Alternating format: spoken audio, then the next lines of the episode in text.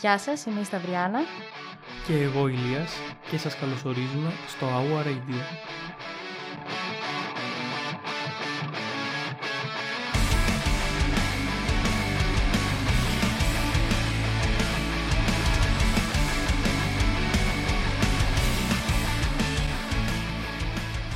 Καλεσμένος μας σήμερα είναι ο κύριος Μανώλης Ψωμιάδης, επίκουρος καθηγητής στο Τμήμα Αξιοποίησης Φυσικών Πόρων και Γεωργικής Μηχανικής και συγκεκριμένα στο Εργαστήριο Ορυκτολογίας και Γεωλογίας. Κύριε Ψωμιάδη, καλησπέρα σας. Καλησπέρα σας. Σας ευχαριστούμε πολύ που είστε σήμερα εδώ μαζί μας. Είναι χαρά μου που είμαι σήμερα μαζί σας για να μιλήσουμε για θέματα τεχνολογιών και, τις, και των εφαρμογών τους. Θα θέλαμε ως πρώτη ερώτηση να μας πείτε δύο λόγια για το τι είναι η τηλεπισκόπηση. Ναι. Ε, η τηλεπισκόπηση είναι στην πραγματικότητα μια επιστήμη που υπάρχει αρκετά χρόνια παγκοσμίως. Στην Ελλάδα τις τελευταίες δεκαετίες έχουν γίνει σημαντικά βήματα. Στην πραγματικότητα η τηλεπισκόπηση είναι κάτι το οποίο χρησιμοποιώ, είναι μια νέα τεχνολογία την οποία είναι ουσιαστικά αντιπροσωπεύει το ό,τι παρατηρώ από απόσταση είτε αυτό αφορά δορυφόρους, είτε αφορά αεροφωτογραφίες από αεροπλάνα, είτε αφορά εικόνες ακόμα πιο κοντά πλέον στις μέρες μας από drone και ουσιαστικά μπορώ με αυτόν τον τρόπο να παρατηρήσω και να καταγράψω ό,τι συμβαίνει πάνω σε αυτή τη γη. Ό,τι δηλαδή απεικονίζεται πάνω στη γη μας μπορώ εγώ να το αποτυπώσω χωρικά με την τηλεπισκόπηση. Μάλιστα. Και στο θέμα για το οποίο είναι η σημερινή εκπομπή για τις πυρκαγιές που θέλουμε να αναφερθούμε. Ποια είναι η χρησιμότητα, πώς μπορούμε να, να χρησιμοποιήσουμε την τηλεπισκόπηση και να πάρουμε στοιχεία για τις πυρκαγιές. Όπως σας είπα και προηγουμένως, στην πραγματικότητα οι πυρκαγιές σαν μια φυσική καταστροφή συμβαίνει πάνω στον πλανήτη, άρα εφόσον με την τηλεπισκόπηση και με δορυφορικές εικόνες και με αεροφωτογραφίες αλλά και με drone πια μπορώ να αποτυπώσω τη γη, μια πολύ απλή εφαρμογή για παράδειγμα που όλοι θα έχουν δει είναι το Google Earth. Το Google Earth είναι μια εφαρμογή η οποία γίνεται από συνένωση δορυφορικών εικόνων, για παράδειγμα. Άρα ουσιαστικά με αυτόν τον τρόπο ό,τι συμβαίνει πάνω σε αυτόν τον πλανήτη, όπως είναι και οι πυρκαγιές, μπορώ να το μελετήσω, να το καταγράψω, να το μελετήσω και να προσπαθήσω να κάνω κάποιες εφαρμογές που θα δούμε παρακάτω που θα μας βοηθήσουν και στο να προλάβουμε κάποια πράγματα αλλά και τι πρέπει να κάνω μετά την πυρκαγιά που είναι επίσης πολύ σημαντικό. Μπορείτε να μας πείτε πιο συγκεκριμένα κάποιες εφαρμογές της τηλεπισκόπησης στην πρόληψη και την πρόβλεψη των φυσικών καταστροφών και ιδιαίτερα των πυρκαγιών; Στην πραγματικότητα η τηλεπισκόπηση, το μεγάλο της ατού είναι κατά τη διάρκεια και μετά τις πυρκαγιές. Όσον αφορά την πρόληψη και την πρόβλεψη, μπορεί να βοηθήσει πάρα πολύ αλλά έμεσα. Δηλαδή, τι σημαίνει αυτό; Για να μπορέσουμε να αντιμετωπίσουμε τις πυρκαγιές προφανώς πρέπει να υπάρχουν σχέδια δράσης τα οποία υπάρχουν δυστυχώς δεν υπάρχουν πολλά στην Ελλάδα ή σχεδόν καθόλου σε κάποιες περιοχές. Με αποτέλεσμα, όταν θες να κάνεις σχέδια δράσης, πρέπει να έχεις κάνει μια πολύ λεπτομερή αποτύπωση της κάλυψης γης, δηλαδή τι είδη βλάστησης έχεις, έτσι δασικά ή οτιδήποτε άλλο, πού είναι οι δρόμοι μας, πού είναι. Δηλαδή, το σχέδιο δράσης περιλαμβάνει όλες αυτές τις διαδικασίες που πρέπει να γνωρίζουμε για μια περιοχή, τα πάντα δηλαδή, προκειμένου να δράσουμε σε ένα καταστροφικό φαινόμενο όπως είναι η πυρκαγιά. Άρα στην πραγματικότητα με την τηλεπισκόπηση μπορούμε να έχουμε όλα αυτά τα στοιχεία. Έτσι, η τηλεπισκόπηση είπαμε είναι μια γεωχωρική επιστήμη που απαντάει στο πού. Άρα οτιδήποτε γίνεται πάνω σε αυτό τον πλανήτη και σχεδόν τα πάντα αφορούν το πού, αφορούν το πού, μπορούμε λοιπόν να τα έχουμε καταγράψει ώστε να μας βοηθήσουν μαζί και με άλλα δεδομένα, τα οποία παίρνουμε και από δορυφόρους αλλά και με επίγεια, όπως για παράδειγμα κλιματικά δεδομένα, τα οποία επίσης παίζουν ρόλο στην πρόληψη, δηλαδή όταν θα βγάλει η πολιτική προστασία ένα χάρτη επικινδυνότητας πυρκαγιάς, στην πραγματικότητα έχει συνδυάσει τέτοια δεδομένα και από δορυφόρους αλλά και από μετρολογικούς δορυφόρους και άλλα δεδομένα για να ξέρουμε σε τι κατάσταση είναι το έδαφος και πόσο ξηρή είναι η βλάστηση, δηλαδή μας λείπει υγρασία και οτιδήποτε άλλο, ή πόσο πυκνή είναι η βλάστηση. Αν έχει, μπορούμε να δούμε, ας πούμε, μια δορυφορική εικόνα, αν έχει καθαριστεί μια περιοχή. Ε, ώστε να μπορούμε μετά να έχουμε τον τρόπο δράσης σε ένα τέτοιο καταστροφικό φαινόμενο. Αν αυτό δεν το έχουμε, τότε τα πράγματα είναι πολύ δύσκολα. Και χαρακτηριστικά παραδείγματα είναι πυρκαγιές των τελευταίων χρόνων, που έδειξε πραγματικά πόσο μεγάλη έλλειψη υπάρχει ε, σε τέτοιου είδους θέματα πρόληψης και πρόβλεψης. Και αυτή θα θέλαμε να είναι η επόμενη ερώτησή μας.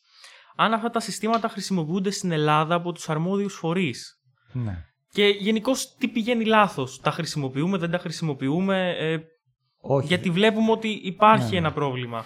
Στην πραγματικότητα δεν πηγαίνει κάτι λάθος ακριβώς. Τα τελευταία χρόνια έχουν γίνει αρκετά βήματα προς τα μπροστά. Δηλαδή και η πολιτική προστασία και με τη βοήθεια και του αστεροσκοπείου που έχουν κάνει σημαντικά βήματα στα θέματα της τηλεπισκόπησης, αλλά και από μεμονωμένους επιστήμονες όπως εμείς εδώ στο Γεωπονικό Πανεπιστήμιο, αλλά και σε άλλα ιδρύματα. Έχουν γίνει βήματα, ε, αλλά τα δορυφορικά δεδομένα, παρόλο που έχουν αυτή τη στιγμή είμαστε το 2021 και έχουν κάνει τεράστια άλματα σε σχέση με όταν πρώτο ξεκίνησαν τη δεκαετία του 70 και για να κάνω εδώ μια παρατήρηση, μιλάμε για δεδομένα, για δεδομένα από δορυφόρους παρατήρησης της γης και, όποιο, και όχι άλλου είδους δε- δορυφόρους, τηλεπικοινωνιακούς, μετεωρολογικούς. Ε, Έχουμε κάνει λοιπόν άλματα σε αυτά τα είδη των δορυφόρων τις τελευταίες δεκαετίες. Παρόλα αυτά δεν είναι ακόμα σε θέση να έχουμε απόλυτα δεδομένα σε επιχειρησιακό επίπεδο, δηλαδή αυτό που λέμε real time. Ε, μπορούμε να έχουμε τακτικά, σχεδόν κάθε μέρα από κάποιους δορυφόρους, ε, δεν μπορούμε όμως πάντα να έχουμε σε επιχειρησιακό επίπεδο. Παρόλα αυτά έχουν γίνει σημαντικά βήματα τα τελευταία χρόνια. Ε, προσπαθούν να χρησιμοποιήσουν, για παράδειγμα υπάρχουν αυτή τη στιγμή δύο τεράστια προγράμματα δορυφορικών δεδομένων, ένα από την NASA και ένα από την Ευρωπαϊκή Διαστημική Υπηρεσία, την ESA όπως λέγεται, European Space Agency.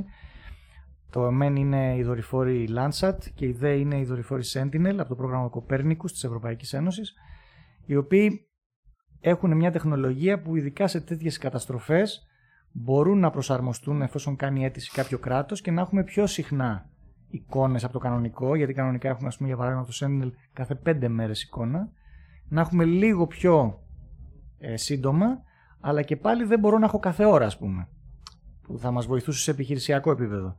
Παρ' όλα αυτά έχουν γίνει ε, τεράστια βήματα και νομίζω ότι και τις επόμενες με την εξέλιξη που έχει γενικότερα η τεχνολογία και ειδικά η τεχνολογία της τηλεπισκόπησης νομίζω ότι τα επόμενα χρόνια θα, ε, θα είμαστε σε θέση να έχουμε και περισσότερα δεδομένα και πιο καλά δεδομένα, όχι ότι δεν είναι καλά τώρα, αλλά θα είναι ακόμα καλύτερα, προκειμένου να έχουμε τη βοήθειά τους και σε επιχειρησιακό επίπεδο.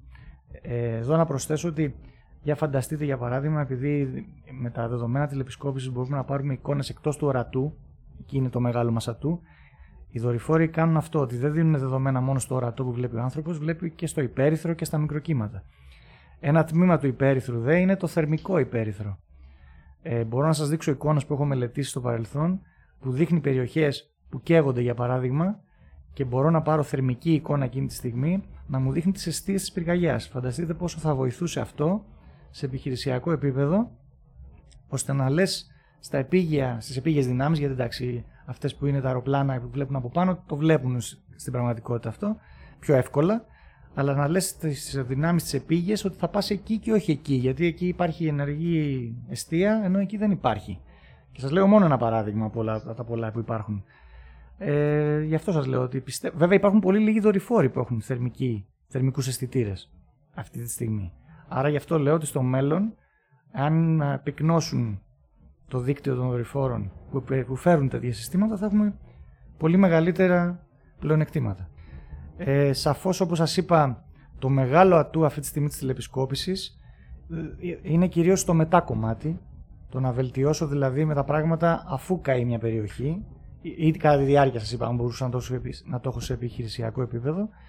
Ε, αλλά το μετά είναι πάρα πολύ σημαντικό, ε, διότι μπορώ να δω πράγματα τα, μπορεί, τα οποία θα με βοηθήσουν στην αποκατάσταση αυτών των περιοχών. Γιατί όπως θα ξέρετε και θα, από ό,τι ξέρω ότι έχετε κάνει και άλλες συνεντεύξεις παρόμοιου τύπου και θα σας το έχουν πει, τα μεσογειακά δάση και ειδικά τα πευκοδάση τα οποία έχουμε σε πολύ μεγάλες περιοχές στην Ελλάδα, έχουν αυτό που λέμε ένα χρόνο ζωής. Συνήθως λένε ότι είναι γύρω στα 70 με 100 χρόνια. Στην πραγματικότητα δηλαδή το πευκοδάσος θέλει να καεί. Φτάνει σε κατάσταση τέτοια, ξεραίνεται, δημιουργεί τα κουκουνάρια και όλα αυτά, προκειμένου να καεί, γι' γι' αυτό και γνωρίζουμε από την επιστήμη ε, της δασολογίας ότι ε, σε αυτά τα δάση πολλές φορές ακόμα και χωρίς επέμβαση του ανθρώπου υπάρχουν αυταναφλέξεις στην, ε, στην πορεία του χρόνου όταν αυτά γεράσουν πάρα πολύ ε, προκειμένου να ανανεωθούν. Είναι όπως είναι για παράδειγμα εμείς για να αναπαραχθούμε κάνουμε τη διαδικασία μας και κάνουμε τα παιδιά μας. Έτσι, ένα τέτοιο πράγμα κάνει το δάσος. Δηλαδή θέλει να, να φλεχθεί, ειδικά το πευκοδάσο, ώστε να πετάξει τα κουκουνάρια του και να γίνει μετά σε καλύτερη κατάσταση από ό,τι ήταν πριν. Δηλαδή να βγάλει, φανταστείτε ότι ένα κουκουνάρι πετάει δεκάδες, εκατοντάδες σπόρους και μπορούν και αυτό το βλέπουμε σε περιοχές που έχουν καεί. Αν πάτε, για παράδειγμα, εγώ πήγα πρόσφατα στην περιοχή που είχε καεί προς την Κινέτα εκεί, ε, όπου βλέπουμε περιοχές που είχαν καεί το 18 να έχουν αναβλαστήσει πάρα πολύ. Και μάλιστα σε περιοχή που ήταν ένα δέντρο, ας πούμε, γιατί βλέπεις τον κορμό που είχε καεί και έχει παραμείνει, γιατί τα έχουν κόψει, αλλά έχει μείνει το κάτω μέρος. Βλέπεις γύρω δεκάδες μικρά φυτά που έχουν γίνει προφανώς μετά την πυρκαγιά. Ε, βέβαια, σε αυτό που λέει, να μην παρεξηγηθώ, να αυτά να φλέγω τα δάση, όχι να τα καίμε εμείς. Έτσι, όχι να τα καίει ο άνθρωπος. Ναι. Δηλαδή, ναι, μεν είναι μια χρήσιμη διαδικασία για τα δέντρα και για τα δάση, αλλά για τα πευκοδάση κυρίως. Αλλά να, να γίνεται φυσική διαδικασία, όχι. Μέσω κεραυνών. Ναι, με διά... φυσικές διαδικασίες ναι. τέλος πάντων. Και όχι να επεμβαίνει ο άνθρωπος ναι. για διάφορους χύψη λόγους που δυστυχώς γνωρίζουμε κατά καιρούς. Με βάση αυτόν που μας είπατε, πώς μπορεί να συμβάλλει στην αποκατάσταση των καμένων περιοχών η τηλεπισκόπηση; Κοιτάξτε να δείτε. Καταρχήν ε, με τα δεδομένα τηλεπισκόπησης μπορούμε να χαρτογραφήσουμε με πολύ μεγάλη ακρίβεια, πολύ μεγάλη ακρίβεια στις μέρες μας, τις περιοχές που έχουν καεί. Έτσι. Ξεκινάμε από αυτό. Μάλιστα μπορούμε να κάνουμε και πιο εξειζητημένες μελέτες του τύπου τη δρυμύτητα της πυρκαγιάς. Δηλαδή πόσο αυτό επηρέασε τη βλάστη της περιοχής, προφανώς δεν επηρέασε πολύ, αλλά ανάλογα το είδος δεν είναι το ίδιο και αντίστοιχα πώς επηρεάστηκε το έδαφος. Κατά αντιστοιχεία. Ε, άρα μπορώ να χαρτογραφήσω πολύ καλά την περιοχή. Μετά προφανώς μπορώ να κάνω ένα πλήθος εργασιών που θα με βοηθήσουν στο πώς θα αποκατασταθεί αυτή η περιοχή. Παράδειγμα, μπορώ να καταγράφω, γνωρίζετε φαντάζομαι μετά από μια πυρκαγιά, ειδικά αν είναι σε κάποιο περιοχή πολύ σημαντική, συνήθως βγαίνει κάποιο φίλο εφημερίδας κυβερνήσεως που κηρύσσει αυτή την περιοχή αναδασωτέα και απαγορεύει στο να γίνει ε, τίποτα, καμία δραστηριότητα μέσα σε αυτές τις καμένες περιοχές. Άρα μπορώ για παράδειγμα και το έχω κάνει εγώ στο παρελθόν δουλεύοντας παλιά στον Οργανισμό Κτηματολογίου και Χαρτογραφήσεων να καταγράψεις για παράδειγμα τυχόν αυθαίρετα που μπορεί να χτιστούν μέσα σε αυτή την περιοχή, το οποίο απαγορεύεται. Επίσης ε, θα μπορείς να δεις τι αναβλαστάνει και πώς. Δηλαδή να δεις την πορεία της αναβλάστησης, διότι όπως σας είπαμε τις δορυφορικές εικόνες παρατηρήσει οτιδήποτε συμβαίνει πάνω στη γη. Μάλιστα προσφάτως, σε συνεργασία με τη Motor Oil έχουμε κάνει μια έρευνα, κάνουμε, είναι τώρα στα σκαριά δηλαδή, αυτή τη στιγμή γίνεται, σε κάποιες περιοχές που έχουν καεί και έχουν αναβλαστήσει, γιατί πολλές από αυτές τις περιοχές που καίγονται αναβλαστάνουν, ε, και εδώ έρχεται να, θα το συζητήσουμε αργότερα, ίσως το τι πρέπει να κάνουμε εμείς για αναβλάστηση σε μια περιοχή που έχει καεί, όχι με δορυφορικά αλλά γενικώς ε, να κάνουμε σε περιοχές που δεν έχουν αναβλαστήσει πολύ για διάφορους λόγους. Γιατί μπορεί εκεί να πηγαίνουν και να βοσκήσαν κάποια ζώα. Γιατί όταν ξέρετε αυτά τα αναβλαστάνουν, αυτά είναι η καλύτερη τροφή για αυτά τα ζώα δυστυχώς. Και αν κάποιος εκεί βάλει μέσα ζώα ή κάτι άλλο ή κάνει κάποια άλλη, δραστηριό, ή κάποια άλλη δραστηριότητα ναι. και πατηθεί το έδαφος, οι σπόροι που είναι μέσα και, έχουν, και υπάρχουν ήδη μετά την πυρκαγιά, δεν θα αναβλαστήσουν ποτέ. Άρα βλέπουμε με τηλεπισκόπηση ποιες περιοχές έχουν αναβλαστήσει περισσότερο και ποιες όχι. Και με μια καινούρια τεχνική που κάνουμε από drone, σε αυτές τις περιοχές ρίχνουμε περισσότερους πόρου προκειμένου να το βοηθήσουμε να αναβλαστήσουν και αυτές οι περιοχές και να είναι πλέον ενιαίο. Η ενιαία αναβλάστηση σε όλες τις περιοχές. Ε, και πολλά άλλα πράγματα μπορούμε να κάνουμε. Γενικά οτιδήποτε γίνεται μέσα στην καμένη περιοχή μπορούμε να το μελετήσουμε και αυτό όλα να βοηθήσουν στο να έχουμε μια καλή εξέλιξη της περιοχής και μια καλή αναβλάστηση. Άρα ουσιαστικά με τον drone είναι μια νέα μέθοδος αναδάσωσης. Ναι, ναι. Μια νέα βέβαια είναι ακόμα σε εντελώς πιλωτικό στάδιο γιατί υπάρχουν και διάφοροι τρόποι. Δηλαδή με ποιο τρόπο, αν θα ρίξεις μόνο σπόρους ή αν θα ρίξεις κάποιους σπόρους μέσα σε, ειδικές, σε ειδικούς κόνους, αλλά αυτό είναι ανάλογα και το τι έδαφος έχεις, παίζουν Είναι ολόκληρη μελέτη. Τώρα, τώρα γίνονται αυτές οι μελέτες. Έχουν γίνει στο εξωτερικό περισσότερες. Και τώρα προσπαθούμε να κάνουμε και εμείς δηλαδή, δηλαδή κάποια βήματα προς αυτή την κατεύθυνση.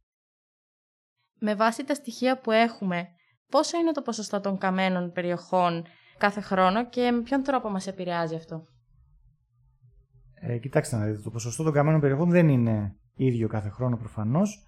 Ε, έχουμε κάποιες χρονιές όπως το 2007 που ήταν μια τεράστια, μια πολύ καταστροφική χρονιά με τεράστιες πυρκαγιές ε, στην Πελοπόννησο. Τότε είχαν, είχε καεί και ένα μέρος της Πάρνηθας πάλι. Ε, φυσικά το 2021 ήταν από τις χειρότερες θεωρώ. Ε, με βάση τα στοιχεία ξεπέρασαν το 1 εκατομμύριο στρέμματα οι καμένες εκτάσεις, ένα 200 έχουμε βρει εμείς εδώ στο εργαστήριο. Ε, δηλαδή ήταν περίπου 450% πάνω από το μέσο όρο των τελευταίων σχεδόν 20 χρόνων που, των περιοχών που κεβόντουσαν. 500.000 στρέμματα ήταν στην Εύβοια. Ναι, ναι, αυτό σας λέω. Ένα 200 περίπου ήταν σε όλη την Ελλάδα, περίπου. Δηλαδή είχαμε άλλο τόσο σε όλη την υπόλοιπη Ελλάδα ναι, με ναι, μικροαιστείες. Ναι, ναι, έστω και μικροαιστείες, αλλά και πολύ μεγάλες πυρκαγιές όπως στην Αττική και σε ναι. άλλες περιοχές. Ε, και στην Πελοπόννησο. Είχαμε, παντού είχαμε φέτος, δυστυχώς. Ε, σε κάθε περίπτωση, ναι, τα πράγματα ήταν δύσκολα για πολλούς λόγους. Ε, θεωρώ καταρχήν ότι ένας βασικός λόγος που δυστυχώς έχουμε και παραπάνω εκτάσεις από αυτές που θα είχαμε σε κάθε περίπτωση ε, είναι το πόσο τι πρόληψη υπάρχει στα δικά μας δάση. Δηλαδή το δάσος είναι ένα πράγμα το οποίο για να μπορεί να είναι σε καλή κατάσταση πρέπει να καθαρίζεται. Έτσι, δηλαδή να καθαρίζονται τα ξερά, να γίνονται γενικά πολλές δουλειές ε, οι οποίες θα φέρουν το δάσος σε μια κατάσταση που να είναι και εύκολα προσβάσιμο στην κατάσβεση και να μην έχει πολύ έφλεκτη ύλη και πολλά άλλα. Αυτά δυστυχώς τα περισσότερα ελληνικά δάση ε, δεν έχει γίνει τα τελευταία πολλά χρόνια, δεκαετίες θα έλεγα, με αποτέλεσμα τα δάση μας να είναι όχι σε κακή κατάσταση σαν δάσος, αλλά σε κακή κατάσταση για πρόληψη πυρκαγιών. Ε, ένα τέτοιο κλασικό παράδειγμα ήταν η Βόρεια Εύβοια φέτος. Κλασικότατο παράδειγμα, επειδή εγώ τυχαίνει να πηγαίνω να εκδράμω πολλές φορές στη Βόρεια Εύβοια. Ε, είναι μια περιοχή με λίγους δρόμους, δυστυχώς. Ε, αυτό είναι ευτυχώς ίσως για τους ανθρώπους που είναι εκεί, γιατί να μην έχουν πολύ τουρισμό ίσως ή αν θέλουν. Αλλά, αλλά γενικά δεν έχει καλό δικό δίκτυο. Ε, και το δάσος ήταν σε τέτοια κατάσταση, επειδή πηγαίνω πολλές φορές, ε, που ήταν στην πραγματικότητα ένα ενιαίο σύμπλεγμα ξερών και κλωρών δέντρων.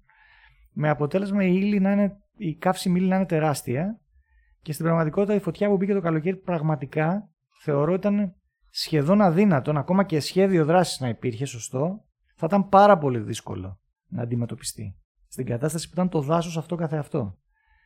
Δηλαδή θεωρώ ότι κάποιες περιπτώσεις, ας μην τις αναφέρουμε τώρα, μια ας πούμε την Εύβοια που λέμε τώρα, ε, εφόσον δεν έχεις κάνει πρόληψη, είναι σχεδόν αδύνατον ο άνθρωπος να μπορέσει να το αντιμετωπίσει. Δηλαδή είναι αυτό που λέμε ακραίο πλέον φαινόμενο.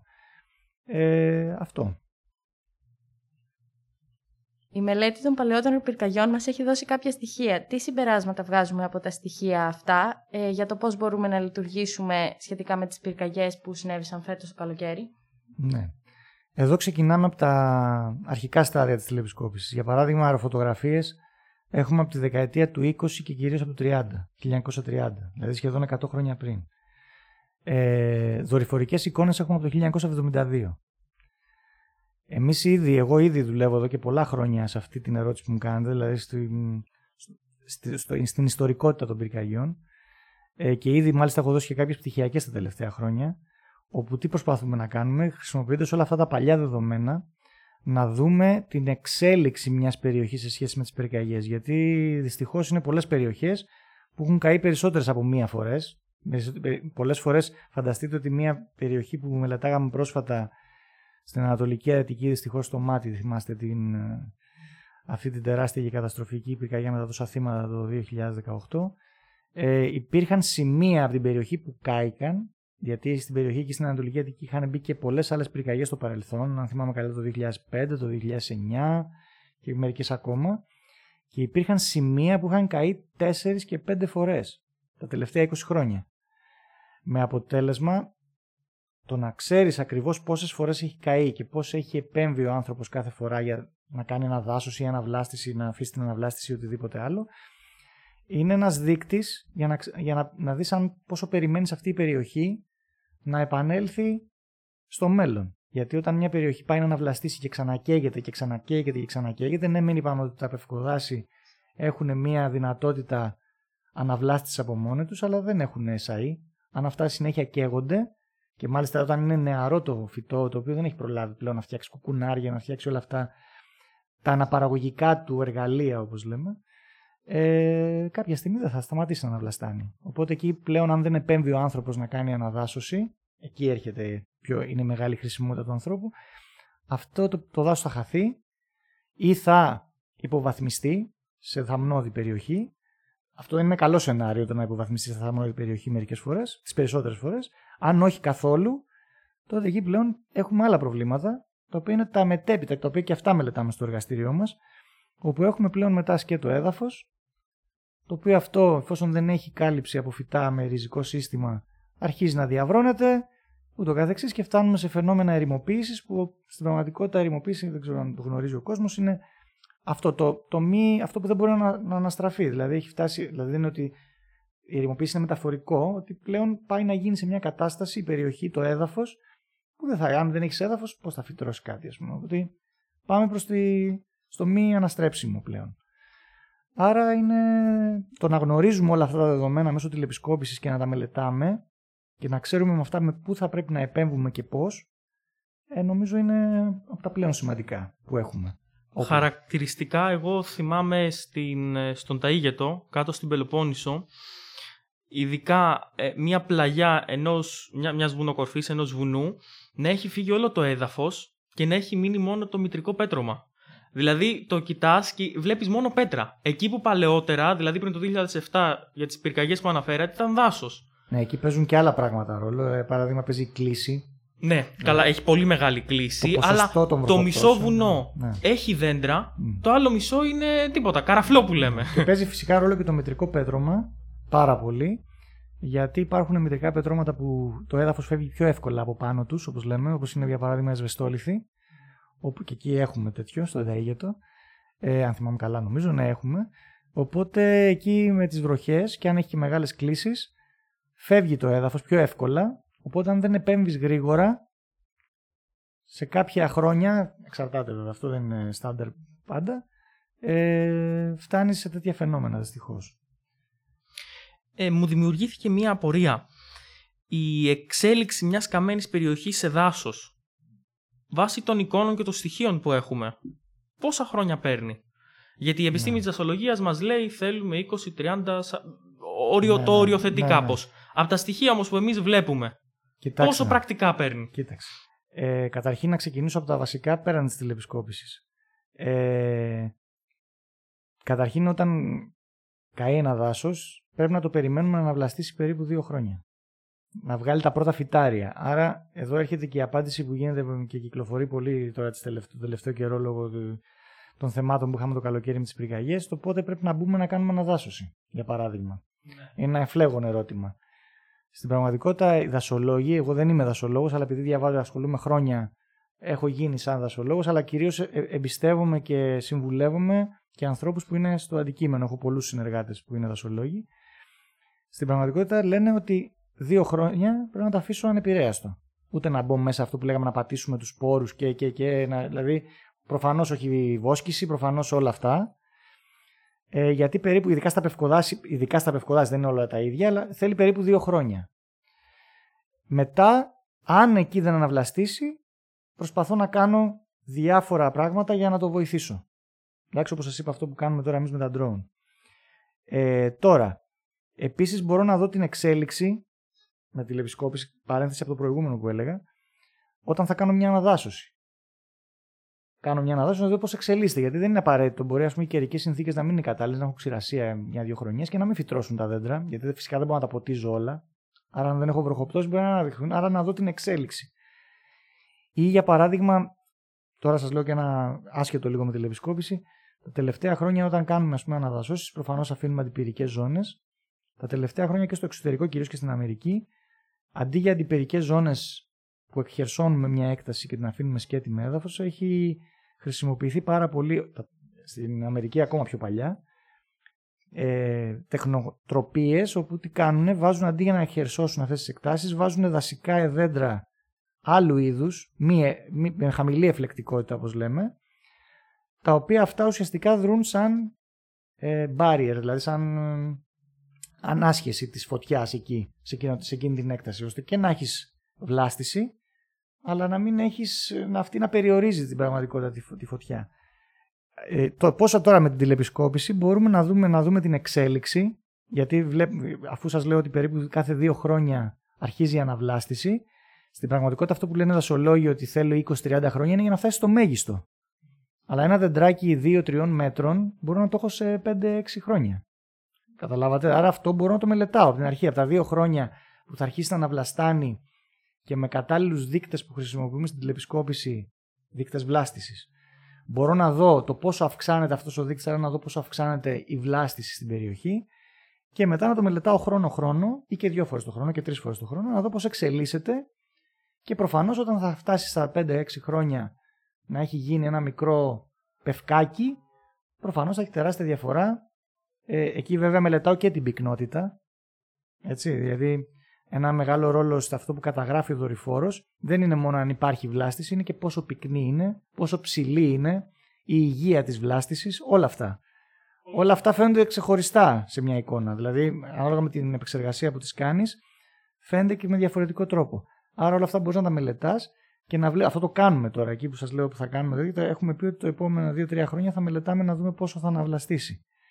Άρα στην πραγματικότητα το μελετάμε και αν δούμε ότι κάπου δεν αναβλαστάνει, εκεί μπορούμε μετά να επέμβουμε. Αυτό, αυτό έχουμε κάνει και σε αυτό που σας έλεγα πριν στην Κινέτα. Άρα έχουμε κάποιο παράδειγμα μιας περιοχής στην οποία έχει γίνει αναδάσωση και είναι πετυχημένη; Έχουν γίνει πολλές προσπάθειες. Για παράδειγμα εκεί στην Κινέτα που σας είπα ότι κάποιες περιοχές εμείς θα τις βοηθήσουμε να, να γίνει αναβλάστηση σε κάποιες ε, μεγάλες πλαγιές του βουνού εκεί όπου ε, το, το έδαφος έφυγε αρκετά γρήγορα εκεί είναι το, σας λέω τώρα το πιο πρόσφατο που γνωρίζω ε, το προλάβανε με αναδάσωση δηλαδή δόθηκαν σε συνεργεία πλέον δασολόγων που ξέρουν γιατί σας λέω καλό είναι να και όσοι πάνε και καλά πάνε εφόσον δεν γίνει αναβλάστηση να βοηθήσουν όσοι άνθρωποι καλό είναι να πηγαίνουν με ειδικούς. γιατί δυστυχώς όταν δεν είσαι ειδικός θα κάνεις και κάποια λάθη τα οποία θα είναι άσχημα μετά για την εξέλιξη. Άρα... Μπορεί από, από το θέλω σου να βοηθήσεις να κάνεις μεγαλύτερη ζημιά. Ακριβώς. Ακριβώς. Δεν είναι δηλαδή το κάνεις επίτηδες, αλλά εάν δεν γνωρίζεις κάποια πράγματα, που σας είπα, δηλαδή ότι δεν μπαίνεις στα δύο χρόνια πρώτα, δεν μπαίνεις. Γιατί αν μπεις και πατήσεις τους σπόρους που είναι μέσα στο έδαφος, δηλαδή πατήσεις το έδαφος, ο σπόρος αυτός δεν θα αναβλαστείς ποτέ. Άρα πρέπει να ξέρεις πότε θα πας και πώς θα πας και πού θα πας. Αυτό που σας είπα τώρα με την αναδάσωση που γίνεται στην Κινέτα, στις περιοχές που είδαμε ήδη ότι έχει αρχίσει και χάνεται το έδαφος γιατί είναι σε μεγάλες πλαγιές. Εκεί πήγαν και βάλανε ήδη φυτά. Έγινε δηλαδή αναδάσωση επιλεγμένη προκειμένου να μην χαθεί το, το έδαφος εκεί που υπήρχε πρόβλημα. Όπου δεν υπήρχε και ήταν flat περιοχές, δηλαδή που δεν φεύγει εύκολα το έδαφος, επίπεδες περιοχές, που δεν φεύγει εύκολα το έδαφος και μπορώ να επέμβω εκ των υστέρων, το αφήσανε, είδαν στα δύο χρόνια, γιατί έχουν περάσει ήδη δύο χρόνια, ήταν από το 18 αυτή, είδαν ποιες περιοχές αναβλάστησαν και όποιες δεν αναβλάστησαν, είπαμε προσπαθούμε είτε με φυσική αναδάσωση είτε με τεχνολογική αναδάσωση, με drone που λέγαμε πριν, να το ενισχύσουμε. Κύριε Ψωμιάδη, καλύψατε πλήρως τις ερωτήσεις μας. Σας ευχαριστούμε πάρα πολύ που ήσασταν σήμερα μαζί μας. Εγώ σας ευχαριστώ που κάναμε σήμερα αυτή τη μίνι συνέντευξη και θα χαρώ πολύ και στο μέλλον ό,τι χρειαστείτε ή ό,τι τέτοιο θέλει, κάποια πράγματα που θέλουν να μάθουν οι φοιτητές ή όσοι ενδιαφέρονται για αυτά τα θέματα να είμαι στη διάθεσή σας. Σας ευχαριστούμε πάρα πολύ που ήσασταν σήμερα μαζί μας.